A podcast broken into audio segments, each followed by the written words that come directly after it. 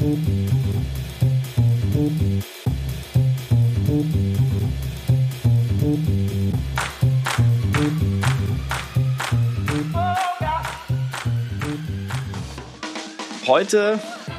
bei Wunderbar Together eine Premiere. Zum allerersten Mal in der Geschichte dieses 35 Jahre alten Podcasts haben wir einen Gast, der uns wieder besucht und uns freundlich aus seiner Garage entgegenlächelt. Einer der Silicon Valley Stars aus Deutschland. Und der hat sowas Spannendes gemacht, seit wir ihn interviewt haben, dass wir gedacht haben, hey, der muss noch mal wiederkommen. Und hier ist er. Herzlich willkommen, Christian Bitzer. Ja, moin, danke. Also absolute Übertreibung, was ich da schon wieder von euch höre. Ich freue mich aber natürlich sehr, wieder dabei zu sein äh, und gebe da gerne ein Update, was wir, was, was ich hier also in meiner Garage gerade mache.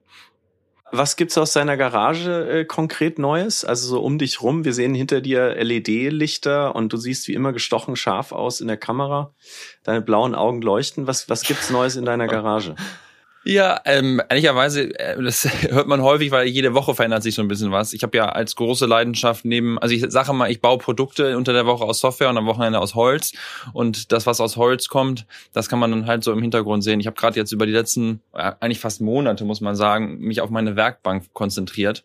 Das ist halt so eine so eine Werkbank, da habe ich, das ist sozusagen mein erstes Möbelstück oder meine, mein, mein Meisterstück sozusagen. Also es ist wirklich, hat mir unfassbar viel Spaß gemacht, da die richtigen Materialien auszusuchen. Ich habe da so einen YouTuber gefunden Müsst ihr euch unbedingt mal angucken. Der heißt äh, Dennis von Hooked on, Wood, äh, Hooked on Wood, kommt aus äh, Holland irgendwo. Und der ist so eine absolute Inspiration für mich. Und der hat mehrere Werkbänke schon gebaut. Und die letzte, die er gemacht hat, also ich kann den Link auch gerne scheren, im Prinzip die habe ich nachgebaut, habe dann halt nur noch mal mein meine, mein extra äh, Senf dazugegeben, also mit Dust Extraction und da ist so ein, so ein, so ein Lochsystem, wo man dann halt Sachen wunderbar festklemmen kann und ein Router-Table, der da eingebaut ist und Schubladen und was weiß ich. Also es ist auf jeden Fall viel Spaß gemacht. Ich muss es mal bei Instagram teilen. Ich habe überhaupt gar keine Zeit mehr, da Videos von zu machen von meiner Arbeit, aber das hat mir sehr viel also Freude bereitet. Dust Extraction, nur um das zu verstehen, das heißt, sobald du was sägst, dann da fallen keine Späne, sondern die werden, die werden automatisch rausgesogen äh, und irgendwo nach draußen geblasen in die Straßen. Ja, nach draußen nicht. Ich habe da so ein genau, ich habe da so ein doppeltes System, so ein Cyclone-System nennt sich das. Also da ist so ein großer Staubsauger mit so einem Durchmesser von so 12, 13 Zentimetern und der wird halt an die Werkbank angeschlossen und dann geht das halt durch so ein Cyclone, dann wird halt die Luft und der Dreck getrennt, der Dreck fällt nach unten und die Luft geht dann halt durch so einen Filter äh, raus. Und in der Werkbank sind halt verschiedene Geräte angeschlossen und dann kann man halt mit so Klappen einstellen, wo die Luft hingehen soll, damit man halt an der Stelle, wo man arbeitet, also mit dem Router, also mit so einem, so einem Frästisch, dann wird das halt nach unten weggesogen, dann ist da so ein Schlauch, den man rausziehen kann, um Staub zu saugen oder Geräte anzuschließen oder für die für die Tischkreissäge kann man dann die, die Luft umstellen. Also das sind dann so Sachen, darüber mache ich mir dann, wenn mein wenn mein Sohnemann am Wochenende schläft, am tagsüber die zwei Stunden, dann darf ich dann in der Garage ein bisschen werkeln und deswegen dauert so ein Projekt ah, dann auch mal gerne drei Monate, weil ich immer nur so zwei zwei, zwei Stunden die Woche ungefähr habe dafür. Aber es macht mir sehr viel Freude. Alles klar, die Mittag, weil ich wollte gerade fragen, was sagt deine Frau dazu? Also der Mittagsschlaf ist das die Zeit, wo du in deine Man Cave darfst. Das ist cool. Ja, genau, genau, ähm, ja. Olli, noch du hast ja, du hast ja, äh, noch schläft er, sehr gut. Ähm, bei dir ist noch früh morgens. Olli, du hast ja gesagt, Christian, wir müssen Christian wieder einladen. Was hast du, Olli, ja. wie, wie hast du das, äh, das neue Leben von Christian entdeckt oder das neue Projekt? Ja, also ist, glaube ich, ein halbes Jahr her, dass wir das letzte Mal mit Christian gesprochen haben. Und ich folge seinen, seinen Aktivitäten auf LinkedIn und habe da viel entdeckt und habe so auch mich an seine Garage zurückerinnert und habe irgendwie so die, die Metapher in meinem Kopf, dass jetzt seine Garage wirklich zur, zur Startup-Garage geworden ist, weil hat neben seiner Tätigkeit bei LinkedIn in den letzten Monaten an seinem eigenen Unternehmen gearbeitet und das Unternehmen heißt Kryptohand. Willst du uns mal ganz kurz erzählen, was eigentlich damit auf sich hat? Ja, ja, gerne. Es ist ein schöner Themenwechsel äh, von von der Garage im Silicon Valley. Habe ich irgendwie vielleicht auch schon immer so ein bisschen geträumt. Ne? Und auch in den letzten zwei Jahren habe ich ja jetzt hier sehr viel, sehr viele Stunden verbracht in diesem Raum. Äh, und das ist halt ganz witzig, weil wir haben halt wirklich halt hier angefangen und mittlerweile ist das Team aber schon so groß, dass es gar nicht mehr reinpassen würde. Ähm, äh, aber ja, das, das, das, da haben wir gestartet und die Frage ist natürlich jetzt, was ist Kryptohand? Kann ich ja kurz mal erzählen. Also wir, wir bauen sozusagen die, wir sagen in Englisch the front door to crypto, also ein, ein der Ort, wo man halt hingehen kann, wenn man noch nicht so richtig weiß, worum geht's eigentlich bei Krypto. Das ist eine, eine Seite, wo man halt Kryptowährungen und Projekte bewerten und diskutieren kann.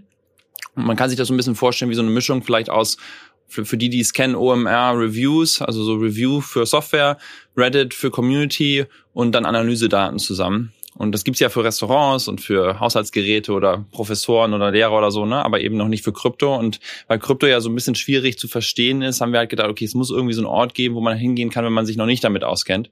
Ähm, aber auch für Leute, die jetzt die neuen Projekte entdecken wollen. Also ich habe ja gesehen, Olli, du bist ja auf dem NFT-Markt äh, äh, schwer aktiv. Äh, für, für Leute, die jetzt da schon ein bisschen tiefer drin sind, wollen wir natürlich auch irgendwie eine Destination sein. Und ähm, ja, da, da äh, versuchen wir halt was zu bauen, was da viele Leute interessiert. Habt ihr selber viel in Krypto schon gemacht? Ja, ich habe dummerweise genau vor einem halben Jahr investiert und ich habe jetzt ziemlich viel Geld verloren bei Krypto die letzten Wochen. Echt?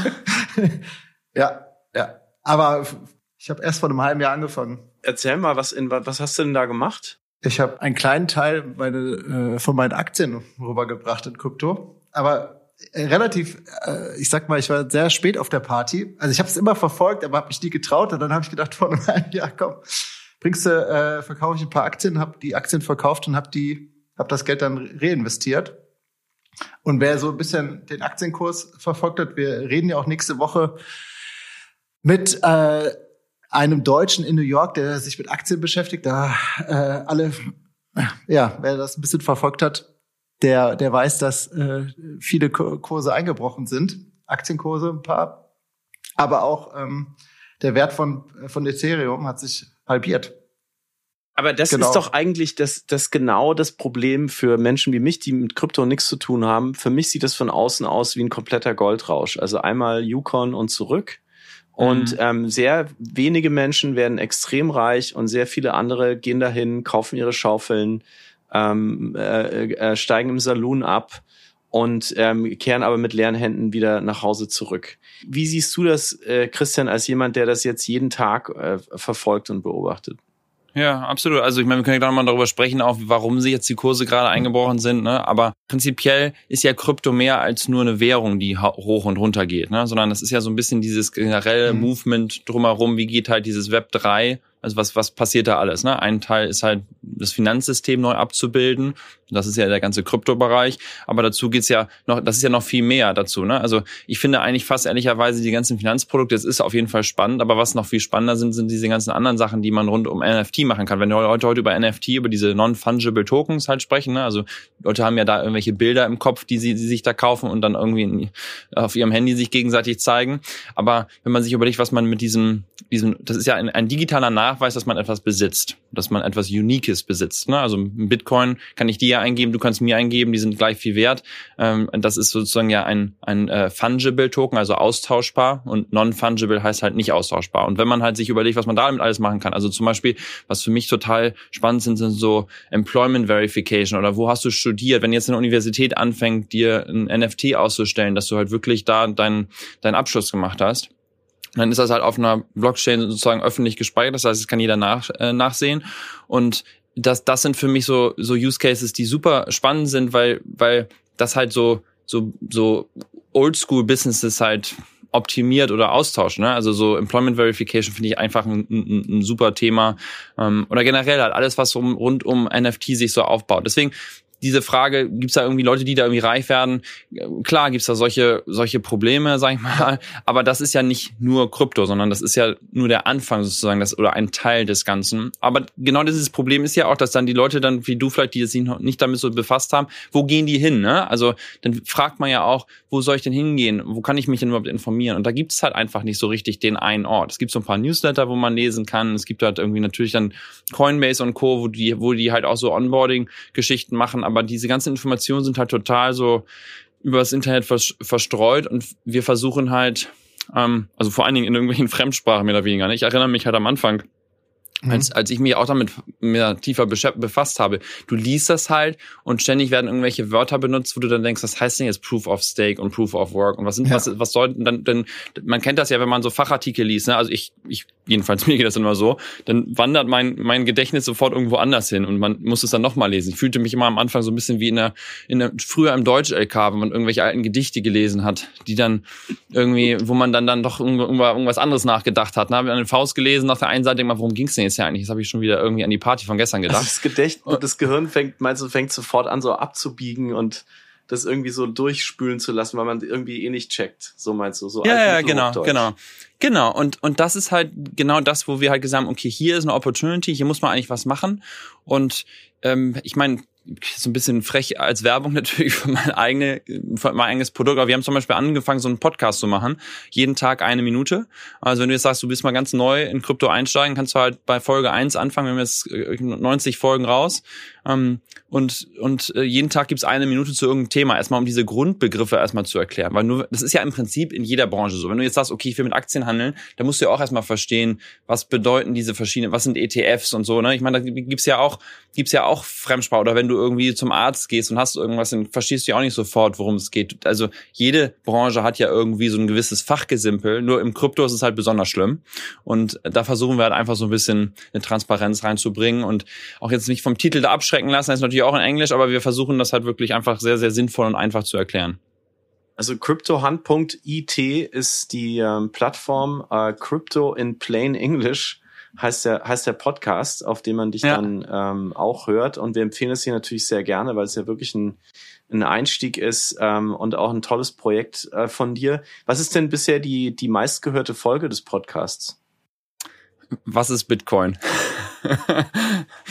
also die erste. Ähm, äh, ja, die Argument, es ist ja wahrscheinlich sehr logisch, ne? weil das ist halt so ein Podcast, da fangen halt viele von vorne an. Ähm, es gibt da halt wirklich so ein Tail. Aber was ganz interessant ist, ich hatte, also für die, die mich jetzt hier schon mal gehört haben, in der letzten Folge, da habe ich ja noch meinen eigenen Podcast gemacht, wo ich ja so wie ihr, ich habe ja sozusagen, euer, wir waren ja Geschwister im Prinzip, ne? Ihr, ich habe ja Deutsche genau. im Silicon Valley mhm. interviewt und ihr macht ja Deutsche in den gesamten USA. Und ähm, da, der Podcast, der ist halt wirklich so ganz langsam linear gewachsen und ich sag mal, in, in der Höchstphase hatte ich dann so so drei, viertausend äh, Plays pro Folge halt dann, ne? Nach, nach drei, drei, nach drei, vier Wochen. Und äh, jetzt hat dieser Podcast hier, der, der macht halt jetzt schon über 1000 Plays die Woche. Ähm, das ist, hängt natürlich damit zusammen, dass er so kurz mhm. ist, aber es ist ja immer noch mini. Ne? Wir haben ja noch nicht so viel jetzt an Werbung und so weiter dafür gemacht. Aber es ist ganz interessant, weil es ist so ein Thema, das da hat man halt eine viel größere Audience, weil man halt nicht so nischig unterwegs ist. Und das macht natürlich auch sehr viel Spaß, dass man da, also wir kriegen ja extrem viel Feedback und Leute freuen sich total, wenn sie jetzt das erste Mal verstehen, was ist denn halt Proof of Work jetzt meinetwegen oder, oder Proof of Stake und solche Sachen sind dann eigentlich ganz schön, ja. Christian, du musst uns mal ganz kurz hinter die Kulissen führen. Als du mit der Idee dann schwanger geworden bist, ja. was war das Erste, was du gemacht hast? Wie bist du, weil ich weiß, dass du ein, erste Pre ein erstes Pre-Seed-Investment bekommen hast. Was hast du, was macht man dann im Silicon Valley? Ja, ich glaube, das hat gar nicht so ungefähr mit dem Silicon Valley zu tun. Ne? Egal, wer irgendwo eine Idee hat, man erzählt das wahrscheinlich erstmal vielen Leuten. Also jedenfalls, wenn ich ja, es gibt ja so Leute, die sagen, nee, ich erzähle dir nicht, woran ich arbeite, weil äh, das ist ganz geheim, nachher stiehlt zu mir meine mhm. Idee. Ne? Das, das finde ich ja mal ein bisschen lächerlich, weil ähm, am Ende des Tages brauchst du Feedback und jeder hat ja gerade seinen Plan und es ist ja nicht so, dass man sich jetzt so, also außer du sprichst vielleicht mit irgendwie so, also früher war ja immer so, sprich nicht mit Oliver Samba so, das war ja immer die, die Geschichte, aber ähm, im Prinzip habe ich jede Menge Leute angerufen. Ne? Also ich habe, äh, also das war ja, also ich kann noch mal kurz den Background erzählen. Ich habe selber mit Bitcoin das erste Mal Kontakt gehabt in 2012. Da haben wir mit OMR mal 10.000 Euro in Bitcoin gekauft. Und dann äh, am Ende des Jahres hat dann der Steuerberater mhm. gesagt, was ist denn das hier? Das, äh, das können wir nicht verbuchen, können wir das wieder verkaufen. dann haben wir es halt wieder verkauft. Da, ich glaub, da waren dann 50 Prozent Gewinn oder so drauf. Und dann habe ich aber gedacht, hm, okay, das äh, können wir jetzt auf der Firma nicht halten, mache ich das mal privat. Habe ich mir privat ein bisschen was gekauft, natürlich auch wieder viel zu schnell verkauft, ne? Also so 20 Prozent Gewinn, das ist ja super, das verkaufe mhm. ich mal wieder. Also ich habe da ehrlicherweise immer zum falschen Zeitpunkt das auch. so halten sollen. Ja, aber das ist ja immer so, ne? Was man falsch, das war, wie du ja auch gerade mit. Ja, aber falsch ist ja relativ, weil ich meine, 20 Prozent Gewinn hört sich ja. nicht so falsch an. Ne? Also falsch, wenn man ja heute zurückblickt und sagt, das waren 20 von 2000 Prozent, dann kann man natürlich sagen, okay, aber ein guter, guter ja. Deal trotzdem. Also hast du ja richtig ja. gemacht.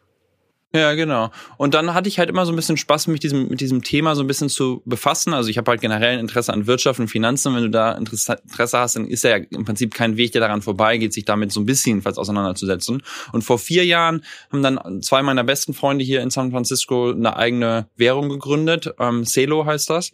Und ähm, die, die haben dann. René Reinsberg. Ja, genau. Da hatten wir doch, hatten wir die irgendwie verknüpft, weiß ich gar nicht mehr genau. Aber war der bei euch auch im Podcast nicht? Also auch ein Deutscher im Silicon Valley, ja? Der, ja, der genau. da dran gebracht hat. Genau, und, und äh, da habe ich mich ehrlicherweise immer drüber aufgeregt, wenn die dann, was heißt nicht aufgeregt, aber jedes Mal, wenn die wieder einen neuen Medium-Artikel, einen neuen Tweet gemacht haben, dann habe ich ihm den, den halt geschrieben und gesagt, irgendwie, wenn ihr das so erklärt, dann wird das, wird das nicht die Masse erreichen. Das, oder ich habe es vielleicht auch gar nicht so richtig kommuniziert. Das war immer so mein Gedanke jedenfalls. Ne? Ich habe mir gedacht, das muss doch irgendwie sinnvoller erklärt werden. Und ähm, naja, das, das war so ein bisschen so dieser mhm. Kontakt dann darüber. Und dann letztes Jahr im Sommer kam dann der Anruf eben von René in der Tat. Der meinte so, Christian, du kannst doch irgendwie da Content so ein bisschen und du hast doch da OMR mitgemacht. Mach doch hier den, das OMR für Krypto. Und dann habe ich halt gesagt, boah, jetzt nur so ein, also der hatte sehr, sich sehr auf den Content fokussiert, nur so einen Blog zu machen, finde ich jetzt nicht so richtig mega interessant, aber vielleicht ist es schon sinnvoll, da mal sich mit länger mit zu befassen. Und ich bin so ein Typ, ich muss es halt selber machen, um so einen Forcing-Factor zu haben. Ne? Also ich muss es selber machen, damit ich es richtig verstehe. Und dann habe ich halt gedacht, okay, ich befasse mich da jetzt mal mit. Dann sind wir witzigerweise ein Wochenende danach zusammen in, äh, in Urlaub gefahren für ein paar Tage und äh, haben da weiter super viel diskutiert und so. Und dann ist halt diese Idee entstanden, halt mit den Bewertungen und mit, mit der mit der Community zusammen und so. Und dann habe ich ehrlicherweise einfach in mein LinkedIn-Netzwerk geguckt und habe geguckt, wer hat irgendwie Ahnung von Krypto und habe die alle angerufen. Ne? Und habe da unter mhm. anderem auch einen meiner Freunde angerufen, der bei Coinbase arbeitet. Und habe den mal halt gefragt, wo gehst du denn hin, wenn du, oder was was erzählst du Leuten, wenn die wissen wollen, wie sollen sie sich mit Krypto informieren? Und alle haben mir gesagt, ja, hm, also da gibt's dieses eine YouTube-Video. Oh, und dann habe ich diesen einen Artikel Artikel auf The Verge gelesen über NFTs und der ist ganz gut. Und, und das war halt wirklich so scattered across the web. Ne? Also es war überall verteilt. Und da war für mich halt klar, okay, hier ist irgendwas. Ne? Und dann habe ich halt gesagt, gut, alleine kann ich das nicht machen ich muss irgendwie jemanden haben und habe dann wieder in mein Netzwerk geguckt und, und geschaut, wer hat halt gerade Bock und Zeit. Und einer meiner anderen besten Freunde hier, der Arndt Vogels, mit dem ich das ja jetzt zusammen mache, der ist halt Software-Engineer bei, bei Training. Das war halt ganz gut für mich, so als Kombination. Ähm, und der hat halt gesagt, geile Idee, der war sowieso gerade auf der Suche, was er als nächstes macht. Und so haben wir uns dann halt da reingestürzt. Und jetzt fünf Monate später haben wir zwei Finanzierungsrunden hinter uns und eine Handvoll von Mitarbeitern und haben das Produkt jetzt kurz vorm Launch. Also es ist echt uns total witzig, wie sowas dann irgendwie dann doch dann Schlag auf Schlag geht. Ne? Also das, das war auf jeden Fall jetzt eine sehr spannende Phase im letzten halben Jahr. Und da musst du mir nochmal helfen. Wer hat euch dann in dieses Pre-Seed Investment reingeholt letztendlich und in das Accelerator-Programm. Genau, also das, das war dann halt so, dass ich halt dann praktisch die Idee formuliert habe, also was, was will ich eigentlich bauen und habe dann halt den, den, den Flori Ventures, das ist der, der Investment Accelerator Arm von Celo, habe ich halt dann eine WhatsApp geschickt und habe mhm. gesagt, hier, das ist die Idee und dann haben die halt gesagt, okay, wir sind dabei. Und das war sozusagen der. Also eine WhatsApp. Ja, ja, ja. Reicht. ja, also sag mal so, es ist ja nicht so, dass ich die jetzt irgendwie. Felix. Ja, das klingt jetzt wieder so, als ob das irgendwie so easy Felix. ist. Felix. Also es ist ja nicht so, dass sie mich nicht kannten, sondern wir haben vorher ja irgendwie Tage, ich meine, der, der eine von den von den Celo-Jungs ist halt der, der, der Patenonkel von meinem Sohn. Ne? Also es ist jetzt ja nicht so, dass wir uns seit gestern erst kennen, sondern es ist ja immer so bei diesen Pre-Seed-Investments, okay. da wird ja nicht nur in das Produkt investiert, sondern vor allen Dingen auch ins Team ne? und, und in die Leute, weil man einfach glaubt, okay, generell diese ganzen Business Angel Investments, die laufen ja sehr über persönliche Kontakte. Das sind ja über Jahrzehnte teilweise Kontakte, die man aufgebaut hat. Und die Leute wissen einfach, okay, gut, der äh, wird das schon irgendwie hinkriegen, dann gebe ich jetzt mal halt, da riskiere ich jetzt mal ein bisschen was. Ne? Das muss man halt immer so ein bisschen sehen. Aber das war in der Tat, das, das erste Investment kam dann über eine WhatsApp-Message, was wirklich ganz, also für mich total krass war. ich habe ja noch nie Geld aufgenommen vorher, auch immer alles nur gebootstrapped. Ja. Ich wollte gerade sagen, äh, Christian, um mal hier Devil's Advocate zu sein, ähm, es wird ja in der, in der, in unserer heutigen auch Medienwelt wird über diesen, über dieses, über diesen Kreislauf Startups, Venture Capital und Tech-Medien unglaublich viel heiße Luft produziert. Also es ist ja ein gegenseitiges Feiern, was dann da wieder dazu führt, dass alle damit irgendwie ein bisschen Geld machen und es läuft so ganz, ganz gut. Aber es wird ja selten darüber geredet, ähm, so what, what really is going on, weil ähm, de facto heißt ja Investment, du bekommst Geld von jemandem, dem du das dann schuldest und die Person kann extrem Druck aus, auf dich ausüben, was in vielen Startups auch passiert und in neun von zehn Fällen raucht das Ding irgendwann ab. Ja. Und ähm, um mal Devil's Advocate zu spielen, weil du das auch gerade so schön gesagt hast, auch für dich das erste Mal, dass du dir Geld von anderen leihst, das ist doch auch eine krasse, ähm, eine krasse Sache. Also das ist ja auch ein krasser ähm, Schritt und ein Einschnitt ins Leben und eine Verantwortung, die einen vielleicht nachts auch mal nicht so gut schlafen lässt. Wie gehst du denn mit dieser Seite um? Also wie geht's dir damit, dass du jetzt quasi, ähm, dass Leute dir Kohle gegeben haben? Ja. Ja, in der Tat ist das was, was so ein komisches Gefühl ist. Das war für mich, also vor allen Dingen, vielleicht ist es auch dieses Deutsche in, in mir vielleicht auch, oder, oder haben vielleicht andere Deutsche auch, aber dieses, die darüber zu gehen, über diesen Schritt, diese, diese Frage zu stellen, ne? Das haben dann mhm. auch viel, es war dann so ein Lernprozess. So die ersten paar Gespräche war das, hat man so ein bisschen von der Erzähl äh, Idee erzählt und dann haben die Leute gesagt, ja, du musst schon fragen, Christian, wenn du was haben willst. Und dann habe ich gesagt, ja, gut, ich dann, wie wär's denn? Und das war für mich die so eine Über, so eine, so eine Überwindung. Ja. Nach dem dritten Gespräch ist man halt irgendwann darüber hinweg und sagt so, hier, komm, das sind die Terms, äh, bist du dabei oder nicht? Ne? Kannst also, du mir eventuell ein 50.000 Dollar leihen. Aber, ja, genau. Aber warum eigentlich? Also warum brauchst du das Geld eigentlich? Ja, also ich meine, du brauchst ja irgendwie einen Puffer. Also sag mal so, ich wollte eigentlich gar kein Geld aufnehmen. Ich habe halt gedacht, komm, hier, wir machen das jetzt hier, das ist so ein Side-Project, wir bauen jetzt hier, wir haben so eine Seite und dann realisierst du halt, okay, du brauchst jetzt irgendwie ein paar Entwickler, du brauchst halt einen Designer, du brauchst Content-Writers, du brauchst halt BD und dann realisierst du halt, okay, du brauchst halt einfach ein bisschen Geld, um um halt schneller zu arbeiten. Im Prinzip ist ja Kapital nichts anderes als eine, eine, eine Multiplikator für Geschwindigkeit. Ne? Also du kannst halt viel, viel schneller Sachen machen, als wenn du halt alles alleine. Und ich meine, ich arbeite ja auch noch woanders tagsüber. Das sind ja für mich dann auch immer nur irgendwie ein paar Stunden am Tag, wo ich halt da mich richtig darauf fokussieren kann. Mein QV eine Art ist schon Vollzeit drin, aber deswegen, das, deswegen macht das halt total Sinn, ne? Und ähm, so diese diese Pre-Seed-Runden sind ja auch nicht riesig groß, ehrlicherweise, ne? Weil du hast ja noch kein Produkt. Also da macht ja jemand eine Wette mhm. für auf sich aufs Team, dass du halt, bevor du ein Produkt hast, ein bisschen Geld hast, um das zu beschleunigen. Und wie viel Geld äh, hast du jetzt? Also so, oder sagen wir mal, wenn du die Genausumme nicht nennen willst, wie lange hältst du mit dem Geld durch, was was ihr jetzt aufgenommen habt? Ja, also es ist also ein ganz guter Puffer, der uns halt durchs Jahr bringt. Ähm, und äh, im Moment, äh, Felix, du musst berücksichtigen, das ist ja die erste Runde gewesen und ich glaube, ihr habt ja jetzt nochmal Geld eingesammelt. Ach so, ja, die erste Runde, das war ja nur vom Accelerator, ne? Das halt war wirklich halt so ein, so ein kleiner, kleiner Betrag. Und dann der Accelerator ist ja dafür da, einen in Pitch ready zu machen. Also als wir mit dem Accelerator angefangen hatten, hatten wir eine Seite auf ein Blatt Papier geschrieben, haben diese WhatsApp-Nachricht geschickt und haben gesagt, komm, wir machen da mal mit. Und dann haben wir halt gemerkt, okay, der Accelerator mhm. bringt dich halt dazu, eben einen großen Pitch zu machen. Und am Ende dieses Accelerators hat man dann halt vor 300 Investoren gepitcht und danach hat man noch zwei, drei Wochen lang jeden Tag fünf, sechs Investoren-Calls gehabt und dann hast du halt die richtige Runde sozusagen gemacht. Ne? Aber auch das war halt immer noch Pre-Product. Das war bei Coinbase Ventures. Äh, Coinbase hat unter die, anderem diese große äh, Coinbase hat unter anderem investiert, genau, was uns natürlich da ganz glücklich macht und stolz, weil das natürlich ein wichtiger Name im Kryptobereich ist, ja. Also du hast neben deinem Job bei LinkedIn dann jeden Tag ein halbes Dutzend ähm, äh, Sales oder, oder Pitch Calls durchgezogen. Ja, witzigerweise hat sich das alles ganz gut aligned. Ähm, ich hatte dann in der, also der, der das, dieser Pitch Day, das ist ja morgens einfach ein Termin, da hast du drei Minuten, ne? Also das, da, da, da das war morgens um acht, das war ja sozusagen vor der Arbeit. Und dann diese zwei Wochen, wo halt unsere ganzen Investoren-Calls waren, da war ich auf Hawaii ähm, im Urlaub. Und dann habe ich immer morgens um vier Uhr bin ich aufgestanden und habe mir dann irgendwo eine stille Ecke gesucht in dem Hotel. Und äh, habe dann halt meine Investoren-Calls gemacht bis halt so um neun, sag ich mal. Und äh, dann musste ich halt an Pool. Also das war auf jeden Fall ganz gutes Timing so. Wichtige Frage, was also ich, ich habe schon mal so Pitch Decks gesehen. Was war in diesem Pitch Deck deine Vision? Was war, was war dein Killer-Argument? Was, was hast du, was hast du den Investoren gesagt? Wohin kann das Ganze gehen? Ähm, ja, also prinzipiell erzählst du halt in dem Pitch Deck einmal, es gibt ja da so also wo man sowas super nachgucken kann, ist bei Y Combinator. Ne? Y Combinator ist ja auch so ein Accelerator und die haben so super Templates auch, was in diesen Dingern drin steht.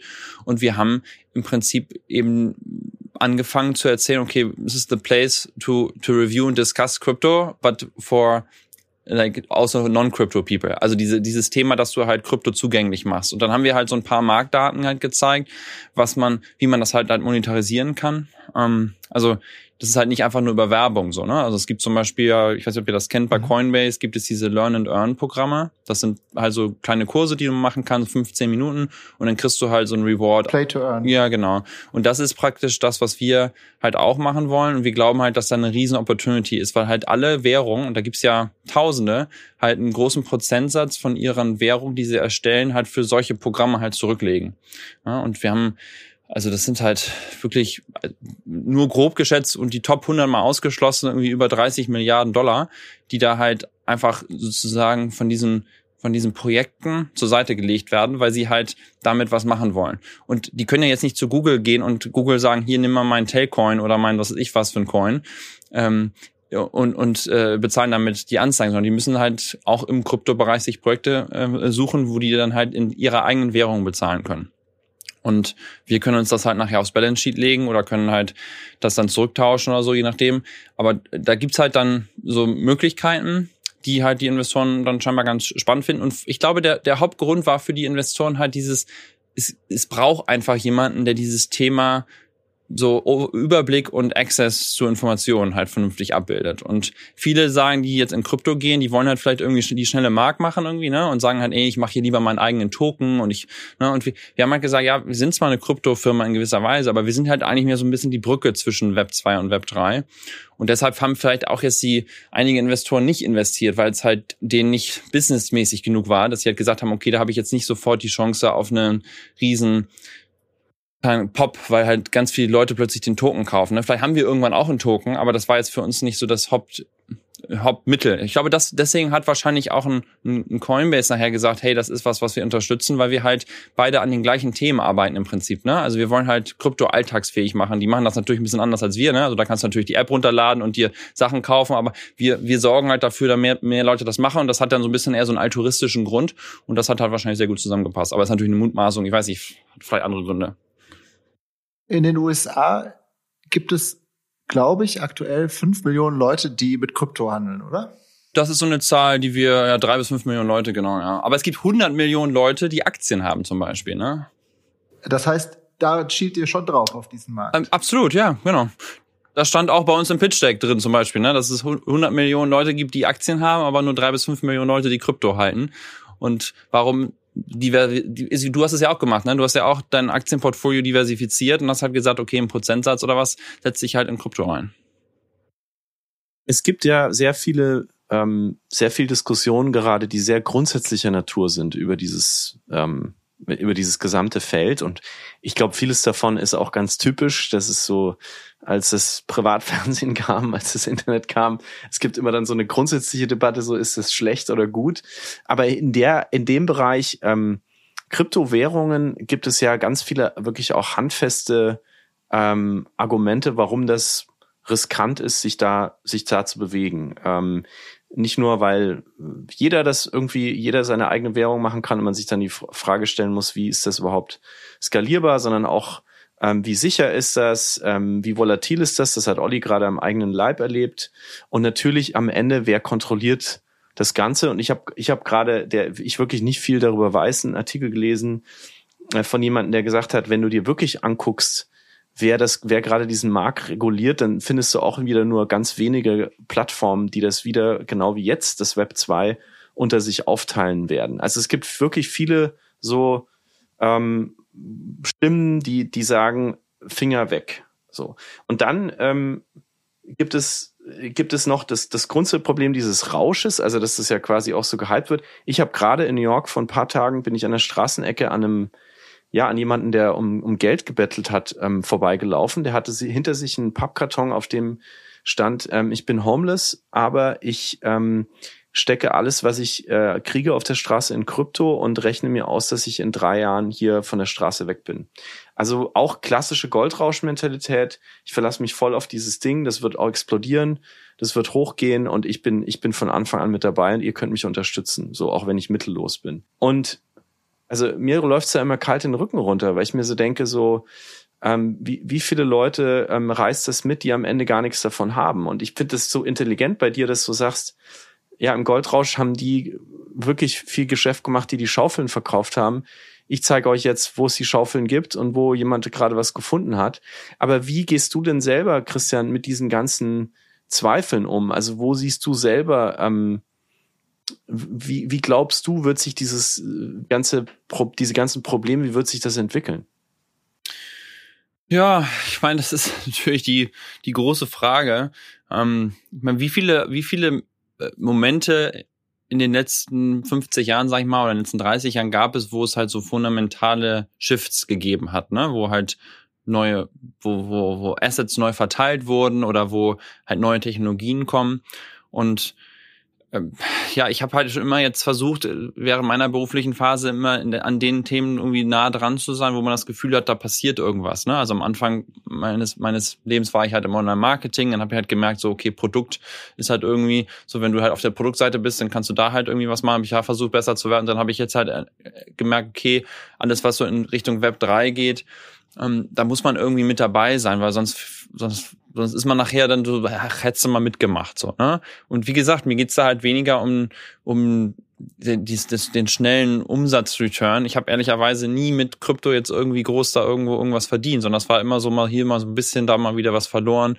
Es geht mir da nicht da, darum, und ich glaube, man, man muss diese Diskussion von diesem ganzen Krypto-Ding auch versuchen, davon irgendwie wegzulenken, weil das das schürt ja gerade diese Probleme, ne? Selbst meine Frau, die immer noch sagt, ja, das ist ja alles nur hier Risiko und das ist ja, du kannst ja auch genauso gut ins Casino gehen. Das, das sind halt genau die Punkte, die wir, wir versuchen halt aufzuklären. Das ist halt nicht, das habe ich am Anfang auch erklärt, ne, mit diesen ganzen NFTs und diesen Möglichkeiten, die man mit der Technologie, die dahinter ist, also was man damit halt äh, schaffen können. Wir haben in unserem Podcast mal äh, erzählt, es gibt so so ein paar Sachen, die man sich halt angucken kann, wenn man jetzt sagt, ich will mich damit mal auseinandersetzen. Ne? Also hat das überhaupt einen legitimen Use Case?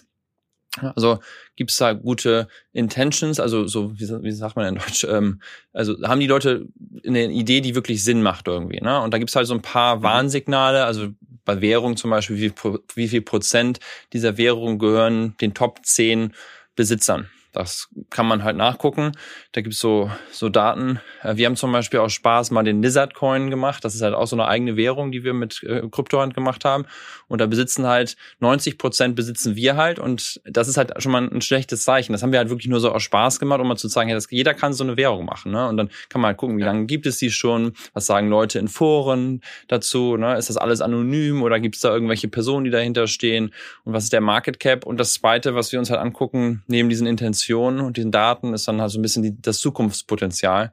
Also löst das irgendwelche Probleme, ne? Das ist ja immer die Frage, was für ein Problem löst das denn überhaupt? Und man muss halt da, glaube ich, auch mal so ein bisschen aus seiner eigenen Bubble rausgehen. Wir hier haben ja Access zu Bankkonten, wir können eine Kreditkarte uns holen, das ist ja gar kein Problem. Aber gerade jetzt, ich sag mal, in Nigeria oder in El Salvador oder sonst wo, da haben die Leute halt nicht so ein, so ein Easy Access und da gibt's krasseste Inflationsraten und und äh, da haben die Leute dann bisher vielleicht irgendwie Dollar unterm Kissen gehabt und dann gab's die Kriminalität, weil jeder weiß, okay, da gibt's Dollar und die können halt jetzt in Krypto ähm, da eben sicherer und schneller und, und einfacher und günstiger Geld hin und her schicken. Oder ich sag mal, früher, ich habe Kollegen halt, die äh, Verwandte irgendwo haben, die mussten früher zur Western Union gehen und irgendwie 30 Prozent an Western Union abdrücken. Ne? Und die können halt jetzt praktisch über Krypto mehr oder weniger kostenlos Geld hin und her schicken. Und selbst wenn ich halt, wir haben von Krypto-Hand halt Entwickler in Deutschland sitzen und äh, haben äh, da, wir bezahlen die halt in Krypto, weil es halt billiger ist, US-Dollar nach Deutschland zu schicken über halt einen Stablecoin,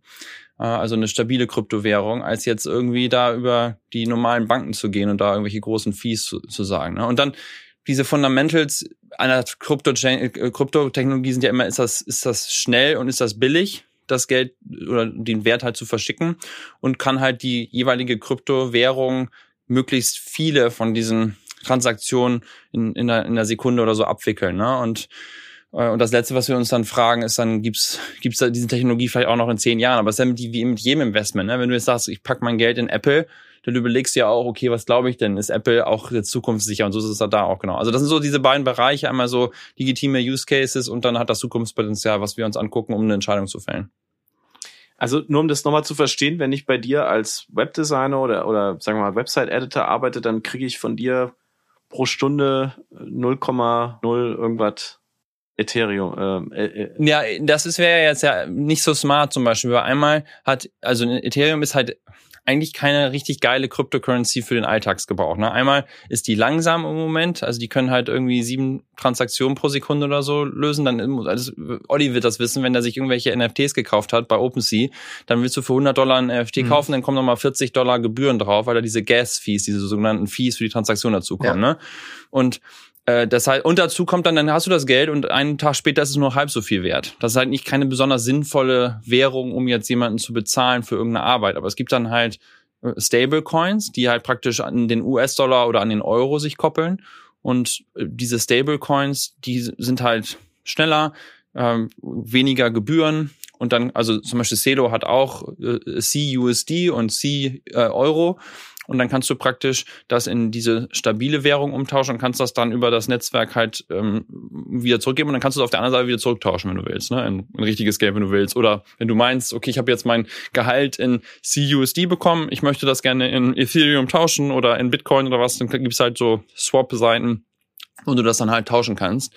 Aber diese ganzen Stable äh, Currencies sind halt dafür super ähm, ja, zu verwenden, um jetzt Geld von A nach B zu schicken. Okay.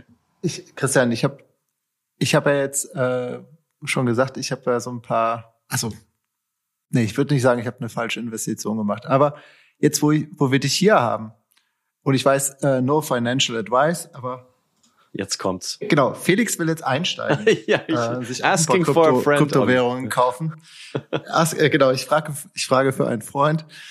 Was würdest du Felix empfehlen? Ja. Denjenigen, der jetzt Kryptos bewertet. Ja. Welche also wir bewerten welche, ja nicht. Welche also erstmal soll er investieren? Genau, wir bewerten ja nicht. Ne? Wir stellen Informationen zur Verfügung, damit du dir selber ein Bild machen kannst und versuchen Transparenz da reinzubringen. Ne? Also auch hier nochmal der Disclaimer: Mach deinen eigenen Research. Ähm, vielleicht müsst ihr auch noch irgendwie nachher einen richtigen Disclaimer machen, der, der offiziell ist. Aber ich kann dir da keine. Äh, das fragen mich, das fragen mich aber schon Leute seit seit äh, sieben, acht Jahren. Ne? Du bist doch im Silicon Valley. Welche Währung soll ich denn als nächstes ja. kaufen? So, das kann ich dir auch nicht sagen. Welche Aktien? Ich kann dir halt nur ja. sagen Genau, welche Aktien? Äh, die, diese beiden Sachen, die ich gerade aufgezählt habe, ne, diese legitimen Use Cases und hat das Zukunftspotenzial. Das kann man sich halt angucken. Und dann kann ich natürlich sagen, okay, ähm, wenn, wenn, wenn du mich jetzt nach einem Projekt fragst, gut, jetzt bin ich halt mit den Celo-Jungs da befreundet und die haben in uns investiert. Das ist natürlich auch da wieder der, der, der äh, Disclaimer. Aber sich eine Kryptowährung auszudenken. Also zum Beispiel Celo, die verbrauchen halt mal eben sieben Millionen mal weniger Energie als Bitcoin. Also das ist ja auch immer so dieses Thema, ne? Wenn ich dann so mit meinen Verwandten in Deutschland spreche, so der, der etwas älteren Generation, das ist doch alles hier, äh, ist doch alles hier Energieverschwendung und so. Und, äh, und dann, dann gibt's aber eben Währungen, die eben sieben Millionen mal weniger Energie verbrauchen. Die haben dann halt diese, die haben dann äh, diese Stable-Tokens, wo man sich Geld hin und her schicken kann, mhm. äh, einfacher. Und dann ähm, ist das halt vielleicht jetzt nicht eine Währung, die morgen zehnmal so viel wert ist, weil sie halt nicht auf diese Spekulation ausgeht. Das ist halt kein Meme-Stock, sondern das ist halt was, wo halt wirklich eine sinnvolle Technologie hintersteht. Und warum sollte die sich jetzt im Wert halt explodieren? Die wird halt langsam mehr wert, aber das ist für mich halt viel spannender. Ähm, oder das andere Thema ist halt, Kryptowährungen, wo, wo halt so NFT-Modelle drauf aufbauen. Ne? Also dieses ganze Avalanche zum Beispiel ist da viel Solana, äh, wo halt Solana, ja, genau. genau Genau, also die sind natürlich jetzt auch gerade wieder mega ab. gut? Solana? Ja, ich, ich mache dir da jetzt keine Empfehlung in dem Sinne, aber das ist halt wieder, gibt's da einen Use Case, der, der, wo der halt, ja. der irgendwas löst, ne? Und die, und zu diesem Thema, was ich ganz mhm. am Anfang angesprochen habe, mit diesen, wenn du, wenn du irgendwo studiert hast, kriegst, kriegst du jetzt halt ein NFT oder und wo ist dann das Wallet und so, das, das löst halt diese Probleme, dass ich jetzt nicht mehr bei meiner Uni anrufen muss im Büro und sagen, ja, hier, ich arbeite, ich will jetzt mich da bewerben, könnt ihr mir mal einen Brief ausstellen und sitzt da irgend so eine äh, Person in dem Büro in der Uni und sagt auch so, boah, jetzt muss ich dann ins Archiv gehen und so. Das sind halt dann so Use Cases und wenn, wenn es halt Technologien gibt, die als Grundlage dafür mhm. basieren, solche Modelle zu lösen, dann finde ich das persönlich sehr, sehr spannend und das sind dann Sachen, da würde ich investieren, aber nicht halt, weil morgen das jetzt zehnmal so viel wert ist. Ne? Jetzt zum Beispiel diese Woche, gestern war das glaube ich schon wieder, da hat ähm, Elon Musk wieder mit McDonalds irgendwie hin und her getwittert und dann hat McDonalds irgendwie gesagt, ja, wir machen, wenn du irgendwie was machst, äh, äh, dann erstellen wir einen neuen Token, hat irgendjemand diesen Token direkt erstellt von dem Namen und der Token hat dann wieder irgendwie drei Millionen Prozent an einem Tag gemacht. Ja, das sind halt diese, was ist die, der Wert da, ne? Das ist halt, ja, das ist ja eigentlich ist das genau mhm. kontraproduktiv, weil halt noch mehr Leute dann Angst davor haben, ne? Und darum geht's uns nicht, ne? Und deswegen, ich kann da dir keine Empfehlung aussprechen. Ähm, du musst halt den Research dann machen, aber wir versuchen dir die Tools in die Hand zu geben. Ich könnte mich stundenlang mit dir genau zu diesem Thema weiter unterhalten. Ich habe aber noch mal noch mal einen Schritt zurück, ja. muss ich ganz kurz gehen, weil was ich so spannend finde und ich glaube, das finden auch unsere Zuhörer sehr spannend. Du hast hast es halt geschafft, Geld einzusammeln und ähm, auf diesem Weg dahin, der glaube ich sicherlich neben einem regulären Job, den du machst, und ich weiß, dass du da auch sehr engagiert bist, nicht einfach ist. Ähm, kannst du mal so zwei, drei Learnings teilen mit uns, was so wirklich wichtig war bei dem Prozess, das Pitch Deck vorzubereiten? Geld. Ja. Und, äh, wie, wie konntest du die Leute überzeugen? Gerne. Das würde mich noch interessieren. Ja, also als erstes erstmal eine gute Kamera und ein gutes Mikrofon. äh, ey, Der ey, Einzige, ohne Witz, im Ernst, ne? Also zum Beispiel jetzt gestern hatte Ja. ich einen, so einen BD-Call, also weil ich halt mit einem Token da telefoniert habe, um halt herauszufinden, können wir halt so eine Learn-Kampagne mit denen zu machen. Und wir gehen in den Call und die so, äh, wir haben nicht gesehen in dem Pitch vom halben Jahr. Und du hast halt plötzlich dieses, dieses Memory, was du erzeugst, wenn du halt so ein bisschen mehr machst als der, der, der, die meisten Leute. Ne? Also ich glaube da ganz, ganz hart dran, dass halt, also das Beste von dir selbst herauszubringen, super, super wichtig ist. Und ich meine, viele Leute lächeln, belächeln das und so, aber ich meine, sehe aber euch auch, dass halt da nach und nach das, das Setup äh, professionalisiert wird. Also das, glaube ich, ist ein Teil, aber mal im Ernst, also ähm, ja, was, was ist da, was ist da wichtig? Also am Ende ähm, musst du halt irgendwie ein gutes Pitch-Deck haben. Da gibt's halt ja diese, gibt's ja auch so Templates, die man sich rangucken kann, ne? Also, dass du halt ein gutes Intro hast, dass du das Problem erklärst, dass du sagst, was, wie wir das lösen wollen. Dann erzähl- erzählst du, welches Team das ist und warum wir die Leute sind, die das wirklich kennen. ne? Also ist da halt irgendwie so ein guter Match auf das Thema. Dann ähm, packst du halt ein paar Datenpunkte, warum das Timing vielleicht ganz gut ist. Dann idealerweise hast du schon irgendwie Traction in so einem Pitch-Deck. Also wir haben zum Beispiel dann während des Accelerators so, ein, so eine Waitlist aufgebaut und haben halt einfach, damit wir jedenfalls mal so ein bisschen zeigen, wir können halt hier Leute bewegen, haben dann halt mehrere tausend Leute innerhalb von ein paar Wochen da drauf gebracht. Und da hast du halt da so einen Hockeystick-Chart irgendwie reingepackt, ne? Ähm, aber einfach nur um zu den Investoren, die dich jetzt noch nicht kennen, zu zeigen, hey, wir verstehen, wie man halt Leute mobilisiert, wohin zu kommen.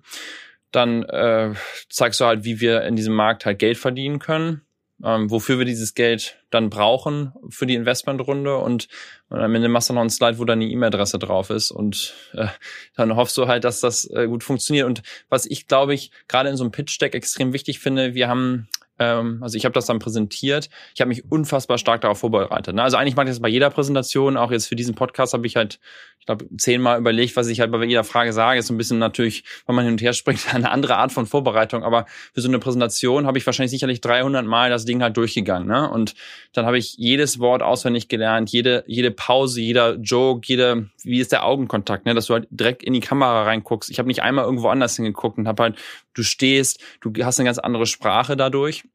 Und dann habe ich mir das bestimmt 50 Mal selber aufgenommen. Ich habe die ganzen Aufnahmen immer auf meinem Rechner, ich muss sie mal löschen. Ähm, habe mir das immer wieder selber angeguckt und habe geguckt, wo ist halt noch irgendwas rauszufallen. Und dann habe ich mir noch Feedback geholt. Ne? Mein Co-Founder, meine Frau mussten sich das dann ständig angucken und anhören und äh, noch andere Leute. Und wo man irgendwann hat man gesagt, so jetzt passt es. Das war ein unheimlicher Aufwand natürlich. Ne? Und das muss man auch sagen. Fundraising ist auch echt zeitaufwendig, ne? Die ganze Vorbereitung. Ist aber auch total hilfreich, weil durch dieses Pitch-Deck wirst du halt total klar, was willst du eigentlich? Wo willst du hin? Was ist deine Vision? Was, was für ein Produkt willst du machen? Welches Problem willst du lösen? Aber dich da echt extrem gut vorzubereiten. Und diesen Ansatz habe ich eigentlich bei allen Präsentationen, die ich irgendwo mache. Immer wenn ich irgendwo öffentlich auftrete, dann wirst du mich hier nächtelang in dieser Garage stehen sehen. Und ich nehme mich immer wieder auf und überlege mir, wie kann ich die Message am besten rüberbringen. Qualität kommt von Quälen. ja, an der Saat, ja. ähm, hattest du Hilfe? Einen externen Berater, der dich da ein bisschen Ja, also hat? das, das ist ja sowas? Teil des Accelerator-Programms, ne? Dass die im Prinzip ja so eine Art Crashkurs anbieten für, für Startup-Gründen. Okay. Ähm, man gibt da relativ viele Anteile ab, muss man ehrlicherweise sagen. Aber so für First-Time Venture Founders, also wir, wir Arndt und ich das ja beide sind, wir haben, ja, wir haben zwar schon andere Sachen gemacht, aber noch nie so mit Geld aufnehmen und so weiter, war das echt perfekt. Und es gibt ja auch so einen Rahmen dann, ne, dass du halt, das ist ein Programm, jede Woche hast du ein Stand-up, dann hast du da Mentoren in dem Programm ähm, und äh, du, du hast so eine Accountability und du lernst andere Leute kennen mit dem Netzwerk und so. Und dann hast du halt ja sowieso über die Jahre halt irgendwie Mentoren, Freunde, alte Chefs, mit denen du halt sprichst. Also wir haben da jetzt niemanden bezahlt, in dem Sinne, der sagt, hier, sag mal, wie man so einen Pitch geht, sondern wir haben einfach ganz vielen Leuten das gezeigt und haben immer wieder dran gefeilt und das Feedback eingebaut, so, ne? Mhm. Wahnsinn. Ähm, da sieht man auch wieder, äh, es steckt viel mehr hinter solchen Erfolgen als nur die WhatsApp, sondern es ist letztendlich die Professionalität und auch deine jahrelange Erfahrung, ähm, die da letztendlich dann zum Zug kamen. Und ich finde das, glaube ich, auch für unsere äh, Zuhörer hier einfach wahnsinnig spannend, was man davon lernen kann, auch von, von dir. Und ähm, wie du das, wie du das jetzt noch in so einer frühen Phase schon, wie professionell du das alles angehst. Man sieht das auch, wenn man auf cryptohand.it äh, draufschaut, die Website ist ja, ihr seid ja noch pre-launch sozusagen, habt den Podcast, ähm, man kann sich schon anmelden auf der Warteliste, aber man sieht schon am Design, man sieht am Aufbau, man sieht daran, wie ihr kommuniziert, ähm, was für eine unglaubliche, ja, wie du sagst, ähm, Passion und wie viel Zeit da einfach auch drin steckt. Und das fällt, glaube ich, gerne auch mal hinten runter, wenn man so erfolgreiche Gründer wie dich jetzt ähm, vor sich hat und feiert. Im Moment es ist, ist kein, kein Erfolg hier gewesen, ne? aber vielen Dank. ja, aber es ist es ist eben kein Zuckerschlecken, wo man mal so schnell nebenher irgendwas gründet und das ähm, und dann ist man ähm, irgendwie ein paar Millionen Investment reicher, sondern oder schwerer, sondern ähm, das geht nur, wenn man genau wie du um vier Uhr morgens aufsteht und sich 90 Mal selber aufnimmt und alle, die mit einem zusammenleben, bis aufs bis auf die Knochen ähm, auch quält damit. Und super cool, dass du uns das heute erzählt hast, Christian. Ähm, wie geht's denn, wie geht's denn weiter bei dir? Was, was sind denn jetzt die nächsten Schritte? Ähm, weil das hört ja nicht auf, sondern es wird ja jetzt alles mehr und größer und ihr stellt Leute ein. Ähm, was sind die größten Herausforderungen? Also klar, je mehr Leute du einstellst, desto mehr hast du natürlich da auch zu tun.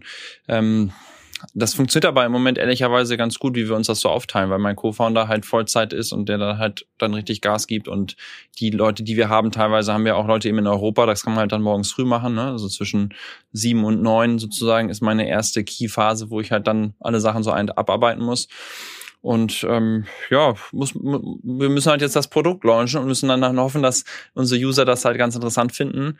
Und das sind dann so die nächsten Schritte und da arbeiten wir halt sehr, sehr hart dran. Super. Ähm, ich danke dir sehr, dass du dir Zeit genommen heute, äh, hast heute als erster Rückkehrer in unseren Podcast. Ähm, und äh, ich glaube, wir geben dir nochmal das Mikro, weil äh, vielleicht kannst du uns zum Schluss nochmal eine kleine Message mitgeben. Wann wird gelauncht und ja, vielleicht auch, ähm, was sollten wunderbar Together äh, Hörenden da draußen mal hören oder mal lesen, äh, wenn sie sich für dein Thema interessieren. Ja, also äh, erstmal vielen Dank, dass ich hier nochmal dabei sein durfte. Macht mir immer extrem viel Spaß, aus, meine, aus meinem Nähkästchen hier zu erzählen. Ähm, wir versuchen jetzt im Februar die Seite an den Start zu be äh, bekommen, in der ersten Version sozusagen. Also wer Interesse hat, kann natürlich gerne mal bei uns sich auf die Warteliste setzen. Da gibt's dann auch die die E-Mails, die einem dann sagen, jetzt, jetzt äh, kann man mitmachen. Ähm, wo kann man sich informieren? Ich habe das ja vorhin schon erzählt. Wir haben natürlich den, diesen Podcast. Es gibt auch andere interessante äh, Projekte, wo man halt sich informieren kann, äh, verschiedene Newsletter. Diese ganzen Newsletter haben halt immer so ein bisschen das Problem, man steigt dann da ein. Also zum Beispiel haben, haben wir eine Zeit lang immer gesagt, der Bankless Newsletter ist total cool. Der Bankless Newsletter ist aber halt schon wieder super tief, ne? Da muss man halt schon wieder alles wissen. insofern, ja, sich erstmal 80 Folgen lang mich reinzuziehen, immer 200 Minuten, ist vielleicht ein guter Anfang. Da würde ich aber auf jeden Fall empfehlen, das nicht alles auf einmal zu machen. Das ist halt sehr, sehr viel Information dann auch komprimiert. Ähm, und äh, ansonsten, ja, Coinbase hat eine super Information, die haben auch einen coolen Newsletter. Aber das, das ist halt das Problem. Ne? Das ist ja das, was wir versuchen zu lösen, weil ich eben noch nicht so richtig viele Empfehlungen aussprechen kann, wo man jetzt hingehen kann.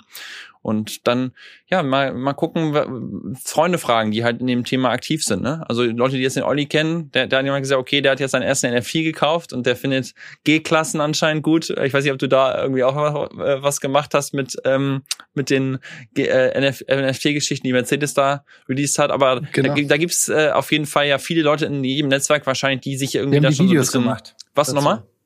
Wir haben die ganzen Videos und Mega. Ähm, Social Media Postings. Mega. Ja, gemacht. eine großartige mhm. Kampagne. Ich habe mir das alles reingezogen als großer G-Klassenfreund natürlich und äh, das das war ganz gut. Ich, ja, ich weiß, dass du, deswegen habe ich es dir geschickt. Ich weiß ja, dass du äh, G-Klasse gut findest. Und ich ja. sag noch mal, du hast äh, Eigenwerbung, du hast mit über deiner mit deinem eigentlichen Job, ähm, du hast für Mercedes eine Kampagne gemacht, wo man ähm, Mercedes äh, als digitale äh, Kunst kaufen kann, oder?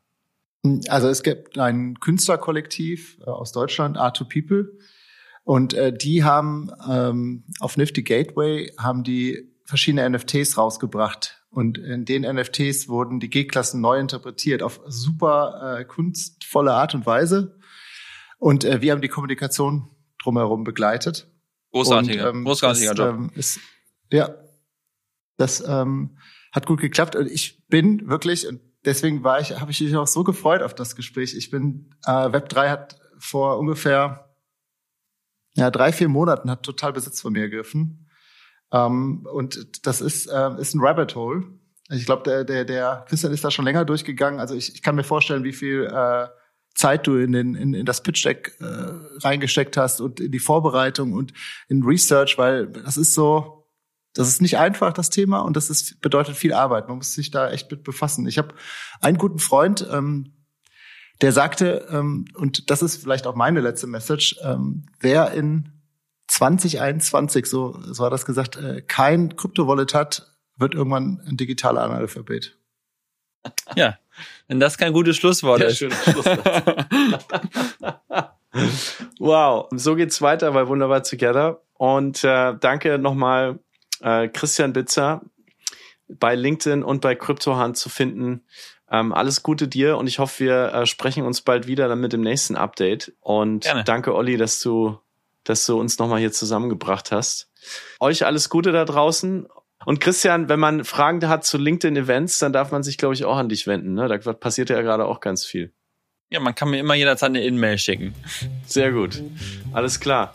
Wir sehen uns bald wieder und äh, bis dahin bleibt warm da draußen. Bei mir in, in New York beginnt gerade der Schneesturm, ist alles schon, äh, alles schon weiß vor dem Fenster und bleibt warm, äh, kommt gut durch die nächsten Tage und Wochen und bis bald.